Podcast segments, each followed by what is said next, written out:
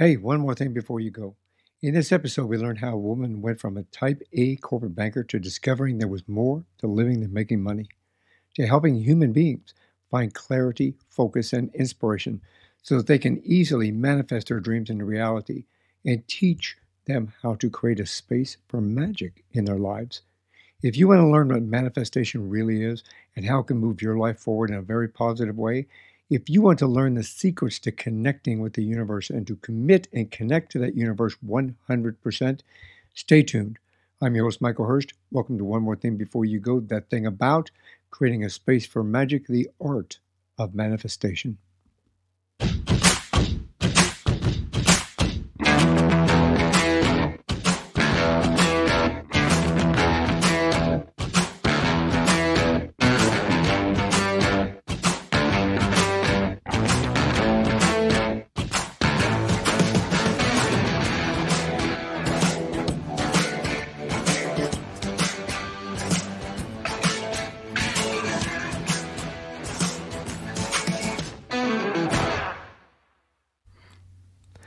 My guest in this episode is Patty Lennon. She's a best selling author, a keynote speaker, and a founder of Receiving School.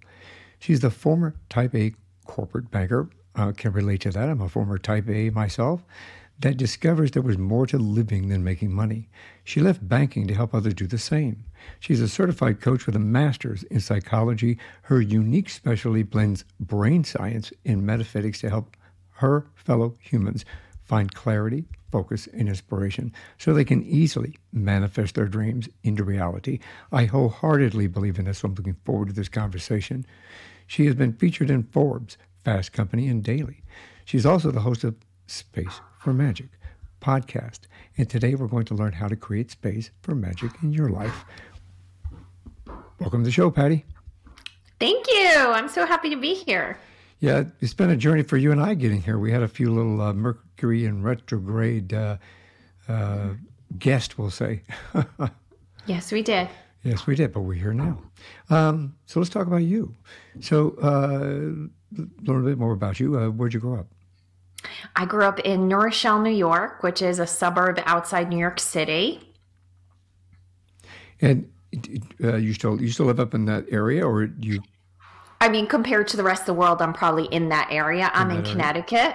So I'm a little bit further away from New York City. Before I had kids, we were here where I live, and it was kind of dull. But now that I have kids, I love where I live. This works. Oh, yeah. You know, I, have never, I, uh, I've visited probably 40 of the, of the states. I've never been to Connecticut yet. so, what was your family like growing up? We were a traditional Irish Catholic family uh, staunch Republicans, conservatives. I fell right in line with that and was um, like most young type A's, I thrived in rules and structure and I loved people pleasing. So, strict Irish Catholic structure worked for me. I went to school in Catholic school and did all the things. Do you have any brothers and sisters? I do. I have a brother and a sister, very different people. uh, my sister was the opposite of whatever, you know, happens to someone who's not born a natural conservative Republican. That's who she was. and she she you know kind of railed against the systems as much as i thrived in them and my brother who's the baby um, who grew up to be a professional santa by the way he's boston santa he um, cool yeah, he is um, held probably. I think the number is like 150 jobs, something like that. He is a um, he goes to the beat of his own drum, and um, yeah, just so, uh, yeah. So your kids have an inside track to Santa when it comes to Christmas time. They do. Yeah, it's they kind do. of a kind of a direct line, mm-hmm. sort yeah. so to speak. So you have a master's degree in psychology. Uh, where'd you go to school? Where'd you go to university? So when I was in undergraduate, I went to a state school, Binghamton, upstate New York. And then when I got my master's, which was much later, I was already in banking. I went to a small university in Westchester called Pace. What got you interested in psychology? So when I was in banking, and this was part of my transition, I think, to the place I'm in now, um, where I was very type A and rule oriented I suddenly remembered that when I was young in life, I really thought I was placed here to teach people that God loved them. You know, and and my word for God has since changed and expanded, but that was my context. And then around 28, um, I sort of woke up and realized, oh, wait, am I doing God's work here in the bank? And I don't think I am. And I sought the counsel of a colleague who was very spiritual, very religious, who I had a lot of respect for. And I was asking her, you know, what her take on that was. And she just told me that, you know, to really look at maybe God put me in the bank, you know, that maybe this wasn't a mistake. And if God put me there, what would that mean? And um, I didn't really understand what she was telling me. I was still so young in maturity and spiritual maturity and I asked her to help me understand that. And she said when when you're in the room people are nicer to each other Patty. When you go when there's a conference going on like a big conference room meeting people are nicer to each other. And how do you know that that's not God working through you? And so then I started to go out the over the coming weeks and months just watching myself through that lens. And I realized that succeeding had been fairly easy for me because I didn't have a lot of attachment to succeeding as much as to building relationships and um, people liking me in a really dysfunctional way, by the way. I was like super people pleaser. But then I really got committed to helping my colleagues understand how to succeed, um, how they could move their careers forward. And then I started mentoring people. And the more I did that, the more I realized that people's brains didn't work the way mine did. And I wanted to understand it better. And in my best sales job ever, I convinced my senior manager to pay for my master's in psychology so I could be a better salesperson. that's a testament. yeah, that's definitely a testament to that. Yeah, that's pretty cool, actually. Um, it's it's interesting. I have a master's degree myself. It's a journey, uh, so I understand that. Mine's in digital media and uh, performance, mm. which is kind of more along the lines of this. Far, far cry from being a, a, street cop for my career before that. So it once I retired, I needed a new kind of direction myself, and uh, that's the direction I went. Went back to school. I was the oldest guy in my class, actually, um, which had its advantages and, and disadvantages.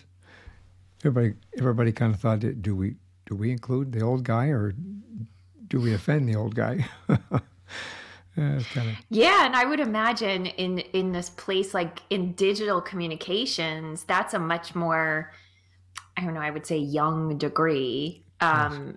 You know, in the psychology world, there were people entering that world at all ages and stages. Yeah. But um, yeah, I even in mine though, I was I was on the old side even at 30. So Hey, you know, life, life puts you where you're supposed to be when you're supposed to be there. Mm-hmm. I believe in that. It, It is whatever a time you are there at the time you're supposed to be. Um, I think that we kind of map that out. We can kind of touch on that if you don't mind. So, at what at what point in your life did you um, did you kind of change direction and, and understand that uh, you can bring a certain type of magic into it? Um, it was definitely after my kids came. Um, the balance of what I was able to do in creating success tipped. So I mentioned earlier I had a dysfunctional relationship to people pleasing. But when there was really only a core group of people to please and nobody really relying on me as a caretaker, that balance was pretty easy to navigate. Um, I'm a I'm a neurotypical person and I say that only because I think there's so many non-neurotypical people who don't thrive in in structure easily. I did as a people pleaser. It was just super easy. Um, but as soon as my kids came in and I was trying to be a great mom and a great wife and this corporate star, the balance uh, toppled. And I really, the thing that had defined me, which was thriving and striving, um, was no longer working. And as I um, started to realize how desperately unhappy I was having quote unquote everything, you know, that people would want a successful career. At that point, I had two small children that were both healthy. my husband and I were in love, um, although we were sort of running our family like two partners in a business, passing it, you know, ships passing. Um, in the midst of having quote unquote everything, I suddenly realized I was desperately unhappy. And I thought I was the crappiest mom ever to not be able to appreciate the life I had. And it was sort of that journey at that point of that realization that made me realize that I was being called elsewhere. And um, that led me to look at coaching as a career. And as I did my coaching certification, which requires a lot of inner work, that's where I started to understand that my calling was really not to help people grow successful in their careers, but to really get underneath the things that leaves us feeling like we're not enough, even when we're doing our best. Yeah, that's a very positive thing. I think um, in today's society, we get caught up in in life, basically, and mm-hmm. sometimes getting caught up in life, we, you you don't have the opportunity to take a breath and say, "Is this what I really want to be? Is this where I really want to be? And this is this how I really want to be?" So it was kind of uh, unique that you were able to take that moment and and kind of realize all of that. Um, when did you start understanding manifestation and how that works? So, right around that same time that I had had that spiritual breakthrough, I had I had stopped going to mass and really seeing myself as a practicing Catholic. So I started seeking out connection to the divine in a way that like felt like it made sense to me in this new sort of paradigm that I was living in. And so I was finding just book after book, and that led me to law of attraction teachings. And I was just, I was consuming everything. And that journey through getting my master's in psychology at the t- same time I was realizing I was unhappy. I had both my kids going through my master's. Um, it was like a two to three year journey of just consuming. And then honestly, I didn't really feel like I needed manifestation until it all started to fall apart, you know? And then I started working with it. And I could see where things had manifested because I believed in them in my past, you know, journey without mm-hmm. understanding all of it. But then as I got further into the world of personal development and I had already started my business, I also started to see the dark side of law of attraction and the way it was taught that there was a lot of myths to it. And it was taught in this very dysfunctional, ego driven way. And um, that years after that original point where I started coaching, um, my mom got cancer and ultimately died. And my journey through her cancer treatments and death was really where I started to get underneath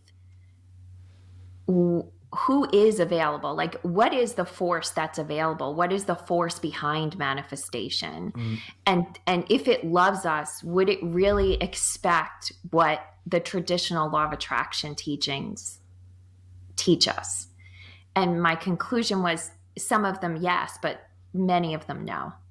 Yeah i find it you know my, my wife and i got interested in the laws of attraction when it first came out and, um, you know, we watched the video, we bought the book, we kind of practiced in regard to that. Some of it was complicated. Some of it, as you said just a few minutes ago, we felt was more monetarily driven than it was um, spiritually driven or, or we've, we've evolved from that.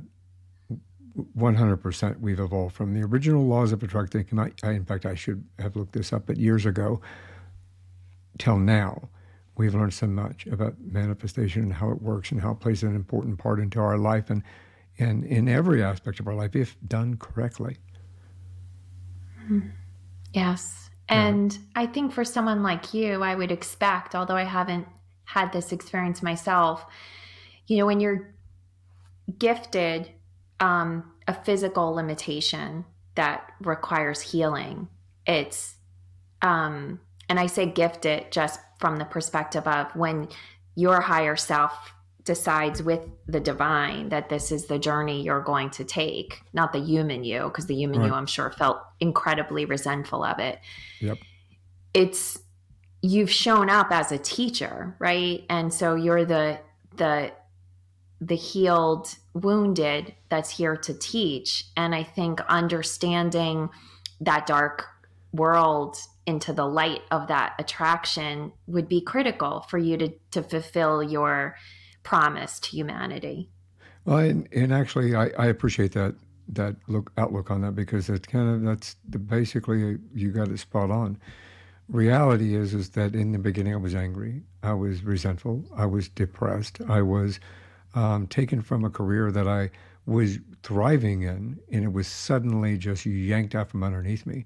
All my colleagues, my people I worked beside, people that worked underneath me, went on to be captains and lieutenants, captains, uh, assistant chiefs, chiefs, uh, sheriffs, and, and I'm stuck here in this wheelchair. So yeah, for a long time I was angry and I was mad until I finally started looking at it from, another's perspective. And uh, to be honest with you, I, will share this. I've shared it before. Um, I have a wonderful family. My wife, my daughters, my wife and I, 32 over 32 years. We just celebrated our 32 wedding anniversary this month. Um, and I've got great kids, and they were all very supportive through this whole journey in regard to that, in my oldest daughter was going to get married, and uh, I said, "Yeah, we're going to pay for your wedding. We're going to get what you want. We're going to, you know, do the big thing, um, etc." I said, "But what do you want?" And I still get emotional about this. So if I cry, you can't tell anybody, even though they can see it. Um, my daughter says, "I want you to walk me down the aisle," and she did that because she knew that I was feeling sorry for myself. She did that because she knew I could I could manifest that, and and uh, I'm just just re, I'm just reaffirming what you're saying, mm-hmm. um, and that's what I did. And it motivated me to move forward. It motivated me to walk her down the aisle, and I did walk her down the aisle. It was slow, but it was wonderful.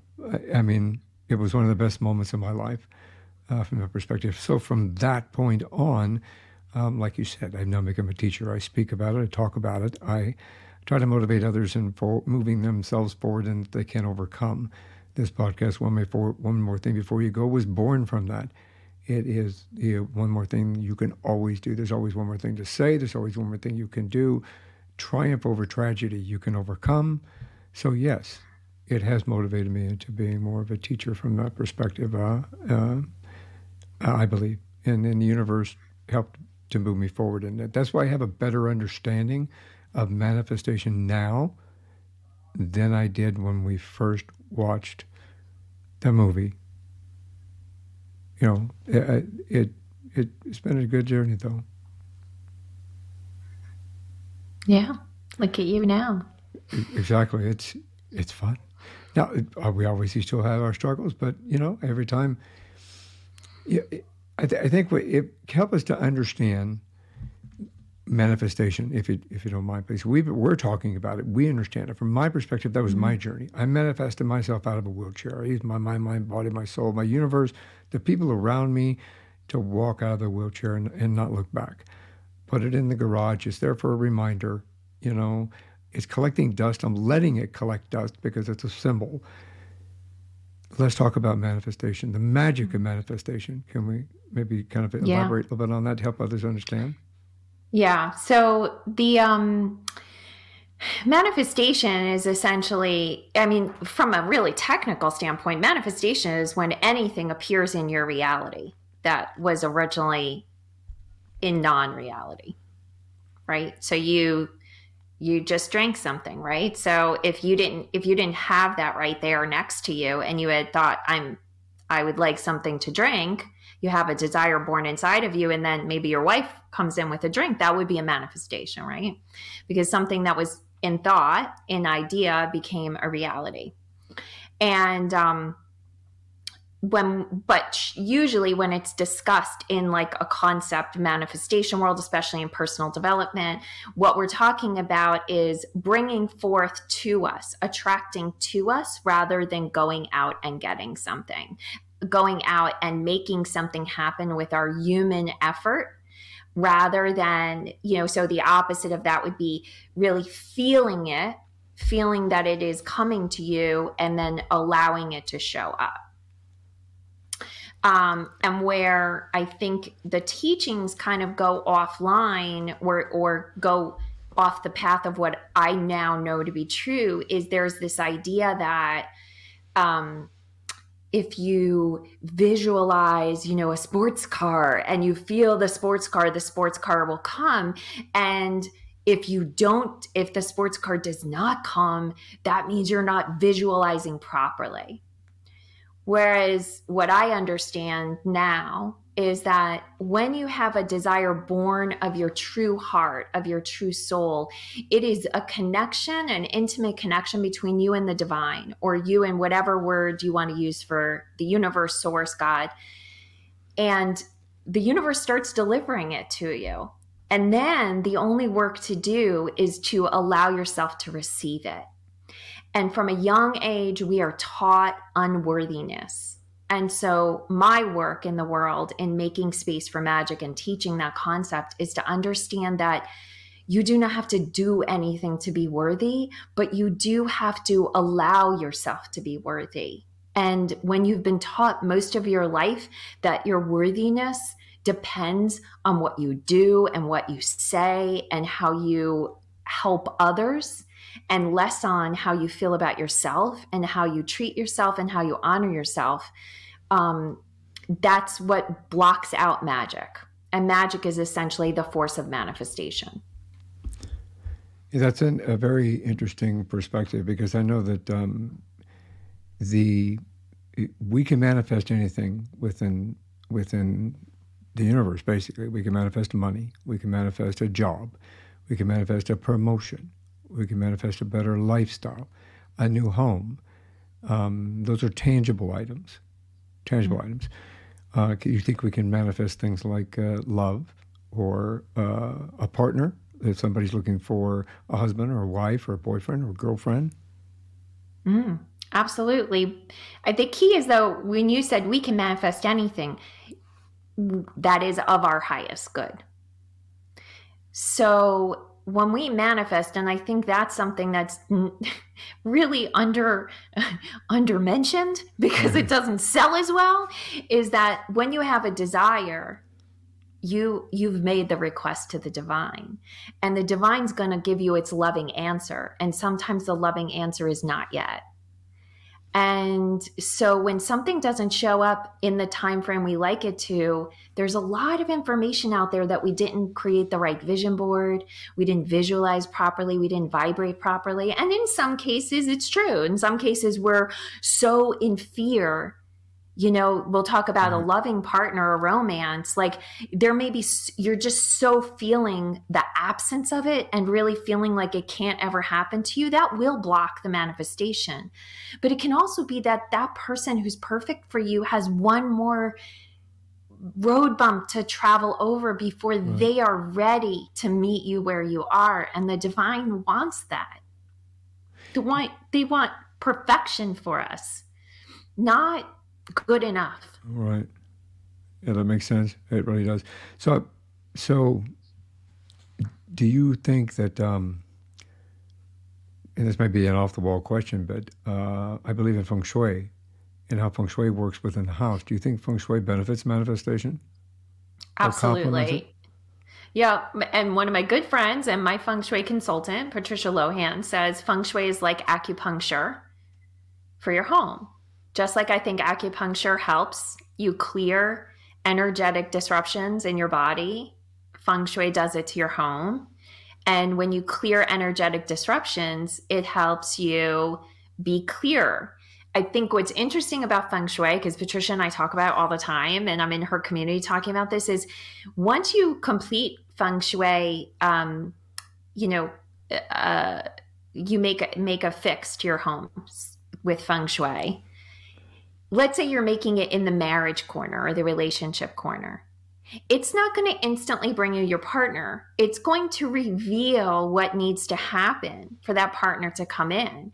And a lot of times, what happens is people apply feng shui remedies, but then they're being guided to change and they're kind of sitting there and going like where's my romantic mm. partner where's my money i put my yeah. i put my fountain in my money corner where's my money but meanwhile in the back of their head it's they've been hearing you need to call the creditors you need to make arrangements for payments you need to look at your bills you need to look at your bank account you need to feel the pain that comes up right Right. And they're like, nope, nope, I put the fountain in the money corner. That's what I'm going to do. And that's where it starts and ends. And so, you know, just like when you do acupuncture on your body, if you keep then going back and smoking and like sitting all the time and not moving your body in healthy ways, well, the acupuncture eventually, it, it can't do all, right? You have right. to partner with it. So there, that's my two cents. Oh, I, and that's a great two cents. Uh, and I, I can, I, tr- uh, I can, I can validate both of those, both the acupuncture aspect and the feng shui aspect of it. The acupuncture aspect, I use acupuncture. Most of my listeners understand that I've talked about it before um, to help re energize myself and to balance my energies. It helps me with my inflammation. It helps me to balance my body, which in turn helps me balance my mind, which in turn helps me balance my life. So, same thing with feng shui. When we move something around the house, we have an expectation that it's going to help us, but we have to listen to the universe uh, all encompassing, not just one thing. You know, like you said, put, I put the fountain in there, I put the fountain over there. My, unfortunately, um, my youngest daughter, our youngest daughter, she said, I did what you said. I put it over there, put it over there, and it's not working. It's like, well, you know, you got to kind of expand upon that and listen. You got to listen to it. Do you think that's kind of the science behind manifestation? Would you agree? I mean, you, you got to kind of, um, I think you, you talk about it, right? The science behind it and the psychology within your mind. You still have to develop a mindset. So how does one how does one do that? And I, I steer away from the word mindset, although it applies. I think there's a lot of misunderstanding about mindset because mindset, the way it's taught, is usually think positive thoughts, right? And it's a lot of what's happening at the conscious level.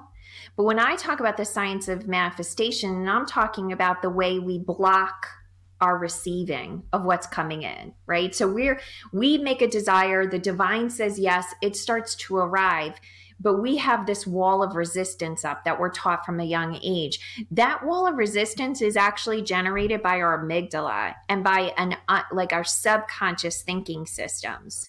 So when you're th- talking about mindset and thinking positive thoughts, m- mindset alone is not going to do anything. You have to face something. You have to combine um, your thoughts, your actions, and your emotions to create the alchemy that starts to reduce that resistance. Um, so that's what I also think in the spiritual world, there's a lot of bypassing of the mind. Um, there's a lot of bypassing of the brain functions and the nervous system.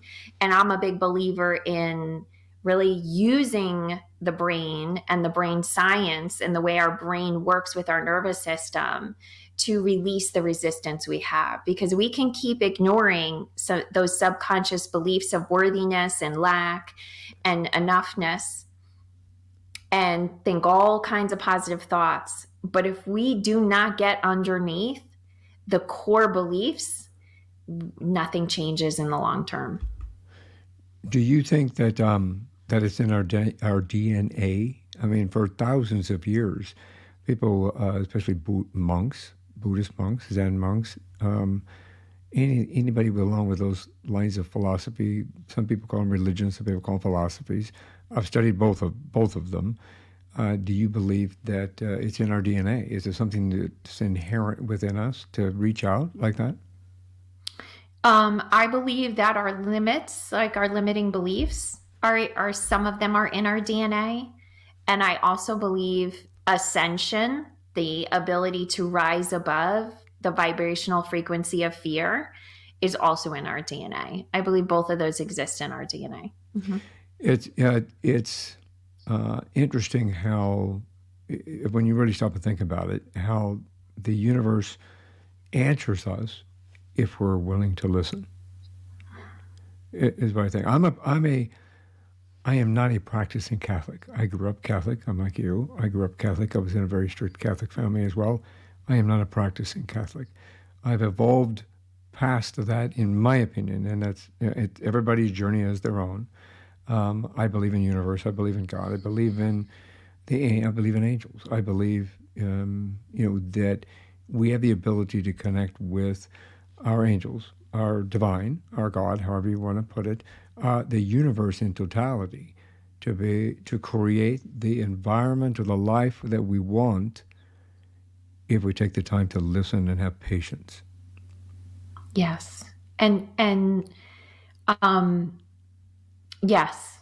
I will just say yes. And I think it's the desire to escape the difficult parts that really keep us from having the fulfillment we can have. And that's the biggest manifestation myth is that when we're feeling something bad, we're attracting something bad.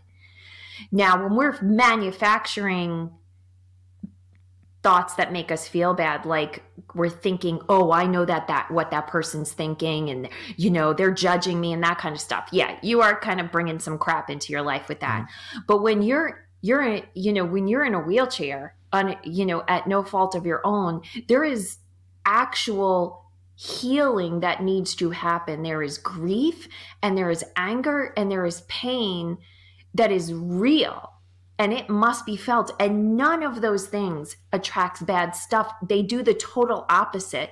They attract the answers to the healing. Right. And it's this feeling like you have to push away, you know, even, and yours is an extreme example, and probably a lot of people listening aren't facing something like that. It might be that we've just been through a pandemic and now we have to put masks back on.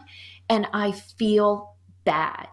Right you know and i know every state's different the state i'm living in has got mask requirements and it's like you know there people are fighting against each other is this right is this wrong if we just stop for a minute and just feel the the fatigue and the trauma and the exhaustion and the pain of our individual experience of having gone through a pandemic we will get to a place of peace on all these issues so much faster right Absolutely, 100%. I agree with that.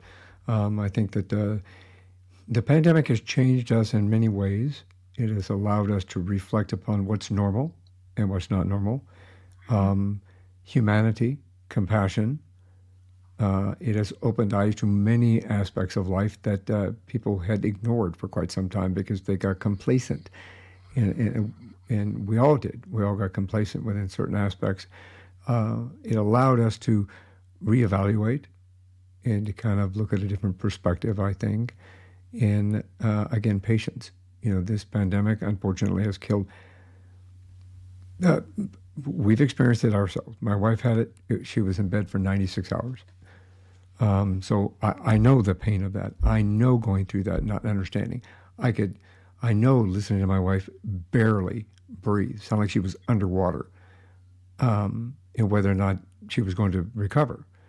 We've experienced it firsthand. I went through COVID. I had a mild case of it, but I had it. My sister's mother in law died from COVID.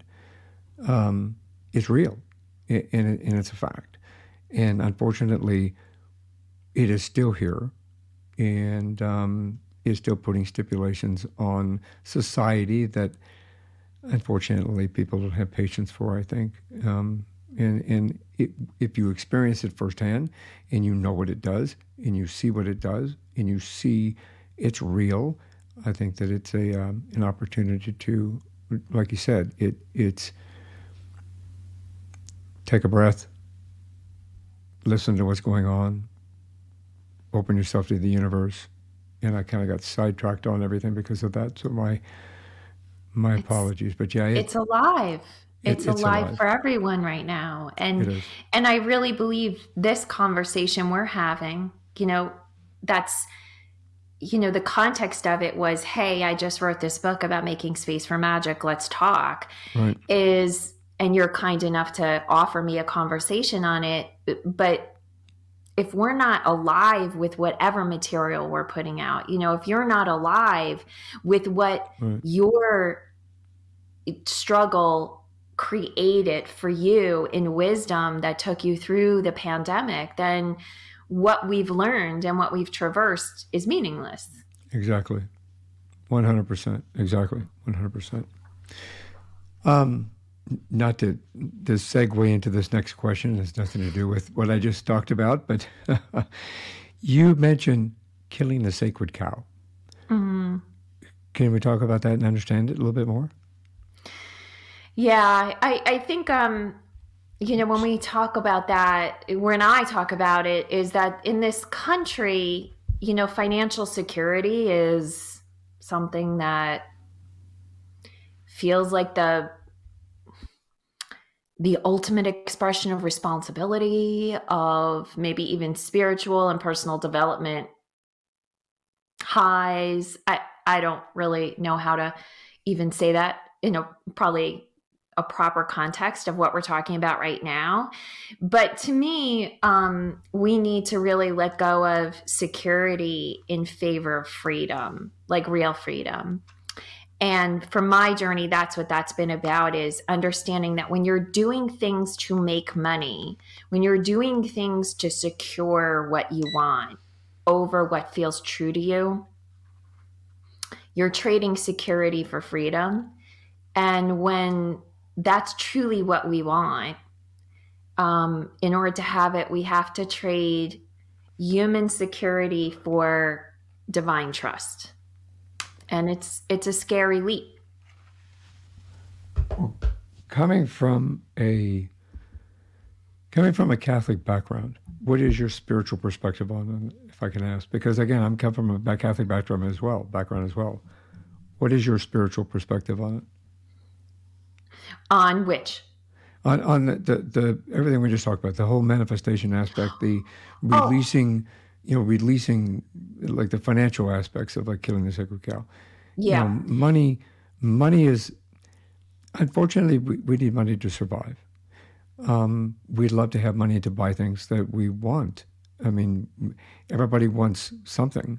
Uh, I want the car that James Bond drives. uh, actually, I want to be in the next James Bond movie. Um, you know, th- those those aspects of everything. I if I look back, I have to stop and pause this for a second. When I look back on my Catholic upbringing, it says, well, you know, you, are not supposed to. You're not supposed to do that. You're not supposed to be greedy. You're not supposed to look for. Uh, you, you, know, you're only supposed to get what what you can live on.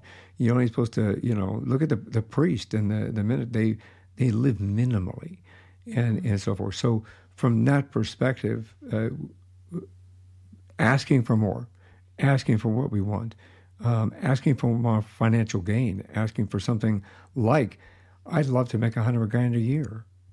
Is that is that a conflict of interest? Do you think? Mm, I love that question. So you know, one of the advantages I had in my Catholic upbringing is I was educated at the high school level by a sect of nuns that were highly educated and valued education. And so we studied the Bible from a real historical standpoint. And what we need to understand, even if we were going to honor, because I, I actually do talk to Christian groups and, and I can translate what I talk about specifically related to the Bible, is that the teachings we have today, especially in the Catholic religion, are not what the actual source said, right? And so, right.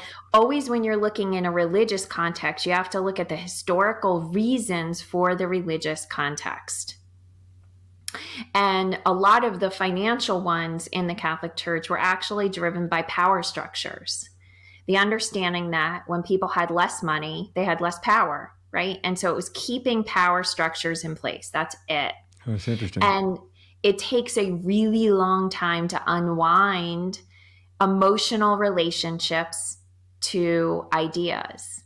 And because there was so much fear instilled in that teaching, that fear is in our DNA, right? It's been passed down right. generation to generation. And when you come into the Catholic Church generationally, that's you're you're coming in with all of that right it also then is aided by so i'm irish catholic we went through the potato famine. So now you have value in poverty. Then you're raised by people who lived through the depression, sanctity in poverty. And now there's meaning in their suffering. Right. There's just so many layers that need to be understood and undid. The thing is that um, when you look at Jesus, which is really the core of the teaching, Jesus was the most disruptive dude ever. And yeah, he, yeah. you know, he was a disruptor. He was a complete rebel, a complete disruptor. Like this person I was raised to be falling in line, like Jesus would have been like, "Who are you? Like you are what?" Yeah, I'd be I'd be in the same boat.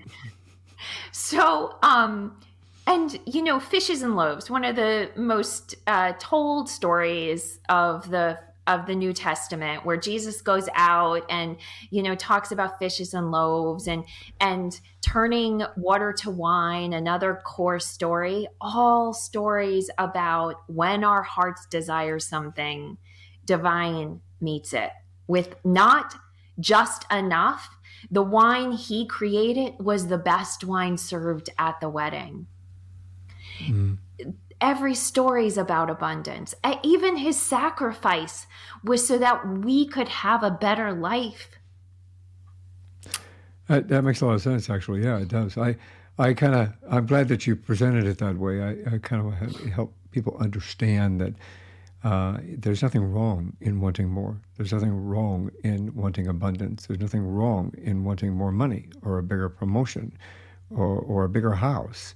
Uh, there's nothing wrong in wanting that. It's not greedy. It, it's no. it's wanting more. And the reality is, the more we have, the more we can give back. So you you make more money, you can give more to help feed people. You can help the homeless. You can help people that are veterans that are in need of things. Um, so, in my opinion, the more money you make, the more money you can help with. So that's that's my perspective on that part of it. I think that uh, I I appreciate I really appreciate that that philosophy that you just shared in the point of view because of growing up Catholic, and I had not thought about that before. You actually helped to ease my mind a little bit in mm-hmm. regard to that, because deep down in the back of my psyche, it's still kind of buried there. I have this thing about money. It, yes. It's still there, and I, and that's probably blocking. And that's probably you probably just released a block for me. Mm-hmm. Thank you. um, magic. magic. That was magic. Uh, well, and I I do want to just can I jump in and say one more thing about absolutely. that?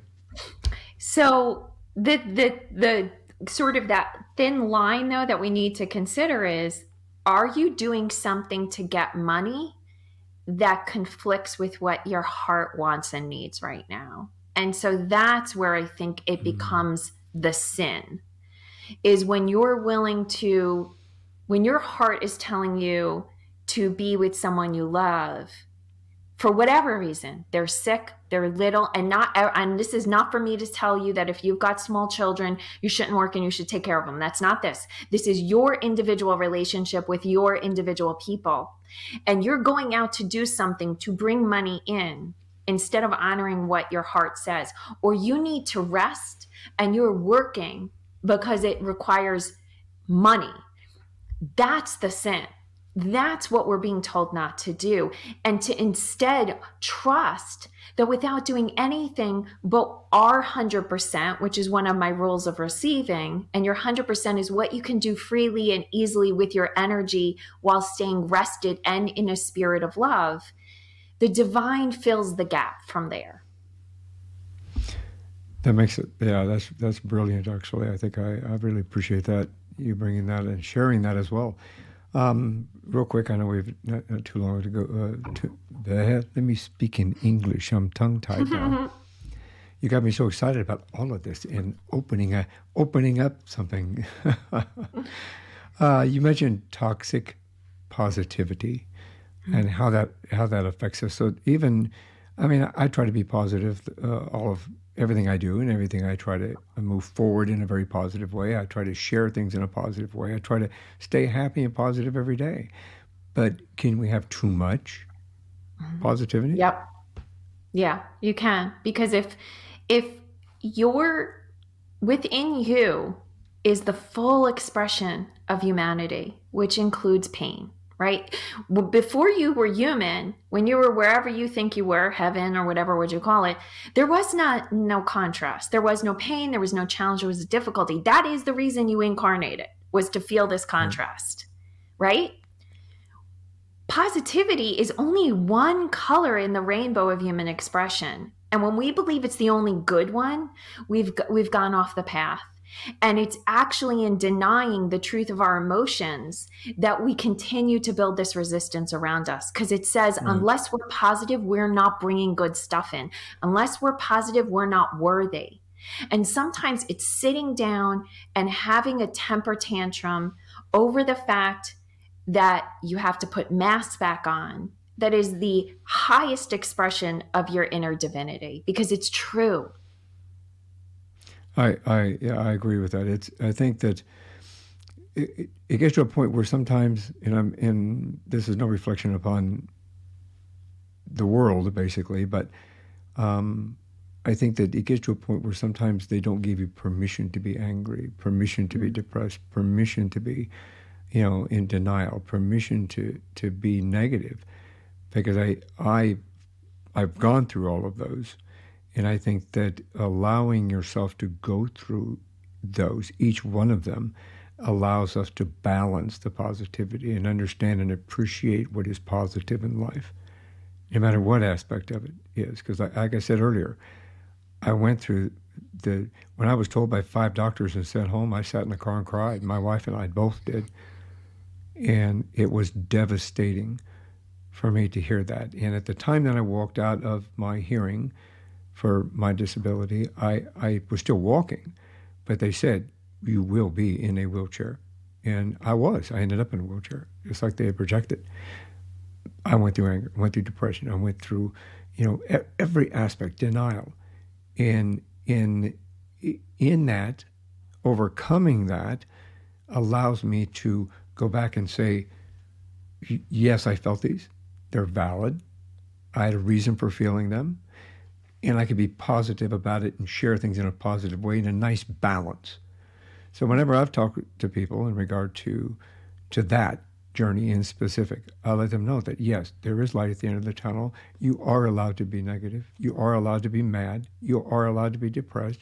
You are allowed to feel those emotions because that's part of growing and part of moving forward. So your perspective on toxic positivity is a good thing. I, I, I mm-hmm. appreciate that as well. What challenges stand in the way of life moving forward, do you think? Since I just expressed mine. I mean, as a humanity, I think the challenge that stands in all of our way is our attachment to how much of our reality is dictated by our human effort versus the divinity within us and then how that expresses in my life specifically is definitely still in motherhood that i can walk this talk in almost every area of my life. Right. but when i am faced with my kids potentially suffering because i'm honoring what i need it still cuts me to the core.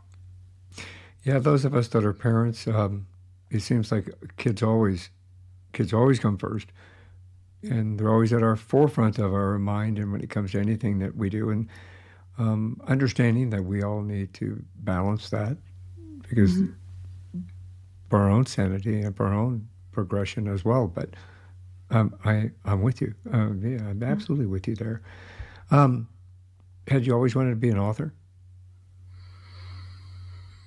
Um you know it, it's interesting because when I was in grammar school um, my English teacher told me to focus on math and science, I'd never be a writer. And in high school, I won a national writing contest. Take that. But I still held, I think, that wound, you know? Right. And my heart really called me to the law, um, to the legal profession. And that's a whole story of why I didn't go there and why I went into banking but I think, yeah, in my heart of hearts, my word words have always been my healing modality. The women in my family teach love and offer love through cooking. And uh, my husband offers love through physicality. He's a coach and he's physically you just feel loved by the way he like moves and interacts with you but mine is words so yeah i think at the heart there was always a book inside my heart what was your mo- well, exactly what was your motivation for this book Many, I, am We didn't talk about, but one of my gifts is I'm an intuitive, and now I can talk to the other side of the veil. And most people think that gifts like that come from birth. Either you have them or you don't.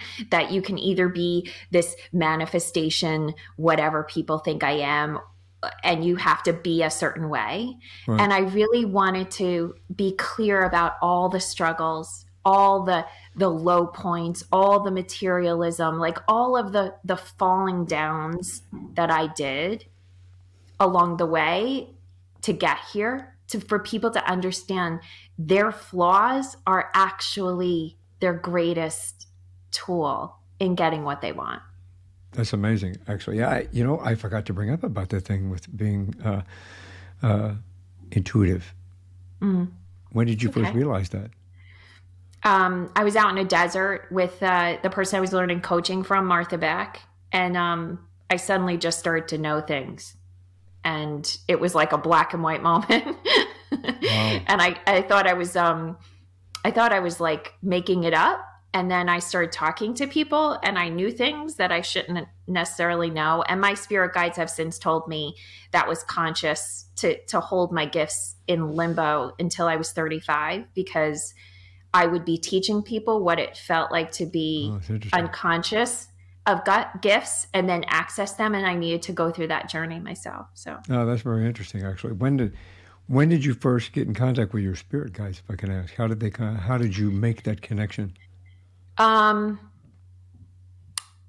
after I started to understand that these gifts were real, um I just started um seeing feeling energies around me that were there to help me. And the more I read on all of this, I started to understand that guides existed. And then I talked to them more. And then I started attributing a lot of what I knew to them. Like I would say, oh, my guides are saying this, my guides are saying that. And all of a sudden I went blank. I couldn't access them at all for like a probably a year. And when I did finally access them again, they said, We had to go quiet because you were giving us too much attribution and you need to take that power and honor it's within you that this information is coming from and that, you know, it's coming through you and all we're doing is helping you. Oh, that's really interesting. Um, uh, you think we all have guides? We, we absolutely all have guides, yes. I, mm-hmm. I believe in that. I talk to them on a daily basis. I just wanted to let our listeners and viewers hear that for you themselves. Get, yes, you get guides when you come in that stay with you your whole life, and then you have guides specific to every challenge and role you play on the planet that stay with you for as long as you need them. I mean, I I 100% every day talk to my guides and my angels, and um, mm-hmm. they're probably going, "Okay, can you stop now?" like it's one of those things where you see the phone call come through, and you go, "I don't want to talk to that person anymore," and you press the Send voicemail. Oh, him again. um, when when did you first find out that you could communicate with uh, across the veil, the other side? Um, so I was getting information for people, but then when my mom went through cancer treatments, um, in the beginning of her original cancer treatment, she had lung cancer, and um, she had a she had a lung operation. She needed to get chemo. She fell and broke her hip as she was about to go into chemo, and the doctor said that they could not were they could not do the hip replacement. She was going to have to go through chemo with a broken hip because they wouldn't be able to do the chemo if she had the hip replacement for weeks and the the cancer was aggressive and there was so she had to go through with extreme pain. Wow. And so she required a lot of care and so I was with her a lot and I started to see this being stand behind her when she I could see when she was in the most pain. And this being would stand behind her and when I saw this being put its hands on my mom, my mom's whole body would relax. And I'd say, What just happened, mom? And she's like, I don't know. The morphine must have kicked in because they would give her morphine when they could. But she didn't have morphine at that moment. And I said, Mom, there's someone standing behind you. And I described it to her. And it turns out it was her sister that had died when she was young, someone I've never met and didn't, I hadn't seen pictures of. And she had died of a painful childhood illness. And so she understood and and what i find is that the beings from the other side that help us are uniquely qualified to help us because of their own experiences. And that was the first time i understood that, that i was having that direct communication. Years later as my mom went through treatment and ultimately died from cancer she was moving in and out of her body and i could communicate with her on both sides of the veil. And so it was that very specific wow. ability to talk to her in human form and talk to her as she was exiting her body that really helped me like hone that. And then as our entire family lineage came in to meet her. That's amazing. That, what amazing. Yeah. yeah. It, I can feel your, I can feel your emotion. You can, it, uh, a very uh, profound moment. Mm-hmm. Yeah, yeah. That's, that's cool. That's outstanding. If we understood truly how loved we are, and how protected we are and how supported we are. Like, if we truly, even me who sees and talks, if we could really walk through the world like that, anything would be possible. It would change. Yeah, I think, yeah, I agree. I agree 100%. I think we need to uh, be aware of more the fact that we do have that support system from the other side. Um, I felt it through my journey. It's been a very long journey. I've had its ups and downs, and I have felt it within myself. Um, let's talk about your book a little bit. Mm-hmm. It's called Make Space for Magic. What a wonderful title. I think that everybody should make space for magic in their own lives. So, what inspired you to write this? Yeah, so it was just what I said is that I wanted people to really have um, a book that that showed them that you can have this very flawed journey, this journey with ups and downs, and that each point there's magic available to us, and and show through my own story, through my client stories, um, how we did that, and then also give tools to help people do that, but in a way that didn't feel like like reading the book is a job. So the the tools are very gentle, they're very subtle, um, my goal was really to make sure that the book felt like magic, like a magical journey, not like a, okay, now I'm going to have to fundamentally change myself to have the life I want. And how can we find that book and connect with you? Yes. So you can find me at pattylennon.com. And then the book, especially if you're watching this during our launch period, which is um, October, November of 2021. I don't know when this will come out, but um, we're giving away prizes and, and we're doing lots of fun stuff. So if you go to pattylennon.com forward slash make space for magic, you'll see where you can get in on all the goodies. Um, and certainly you can find it at any major retailer, Amazon, Barnes and Noble, and um, local booksellers, I believe. And I'll make sure that all that's in the show notes for everybody so that they have opportunity to um, to kind of mm-hmm. get in touch with you and find your book. And I'll make sure this is get put out before your launch. Um, Wonderful. We can talk about that here in a few minutes. Uh, this is one more thing before you go. So before we go, do you have any words of wisdom you'd like to share with uh, with our, us? Um, when my father crossed over two years ago and he got to the other side, very traditional Irish Catholic, he thought what he was going to see on the other side was God waiting for him to go through his list of sins. You know, he had gone to confession, he had done all the things, but he figured there were some things he had to answer for. And what met him were all the people he helped. Wow. And he said, Patty, when you get to the other side, the only currency that matters is kindness. And that's what I would leave you with. That's an excellent way of leaving us with a profound opportunity to open our hearts. So thank you very much for sharing your journey with us, for sharing those words with us. And uh, I look forward to your book coming out. And uh, I look forward to having another conversation with you. Thank you, Michael. Please make sure that you download our app in the App Store. Uh, it's in Google Play as well. It's free. Register for a free account, and you can have access to anything. One more thing before you go podcast, both video and audio, compliments of SuperPass, our sponsor. And again, thank you very much to Patty, and thank you very much for listening. Um, it's been a great, great conversation. Thanks for listening to this episode of One More Thing Before You Go, a unique conversation about life. If you like our show and want to know more, check out our website at beforeyougopodcast.com. That's beforeyougopodcast.com.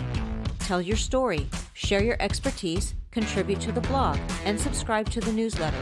You can find us as well as subscribe to the program and rate us on your favorite podcast listening platform. And one more thing before you go. Have a nice day, have a nice week, and thanks for listening. One More Thing Before You Go, a unique conversation about life podcast, is a creation of One More Thing Productions, established 2010, all rights reserved.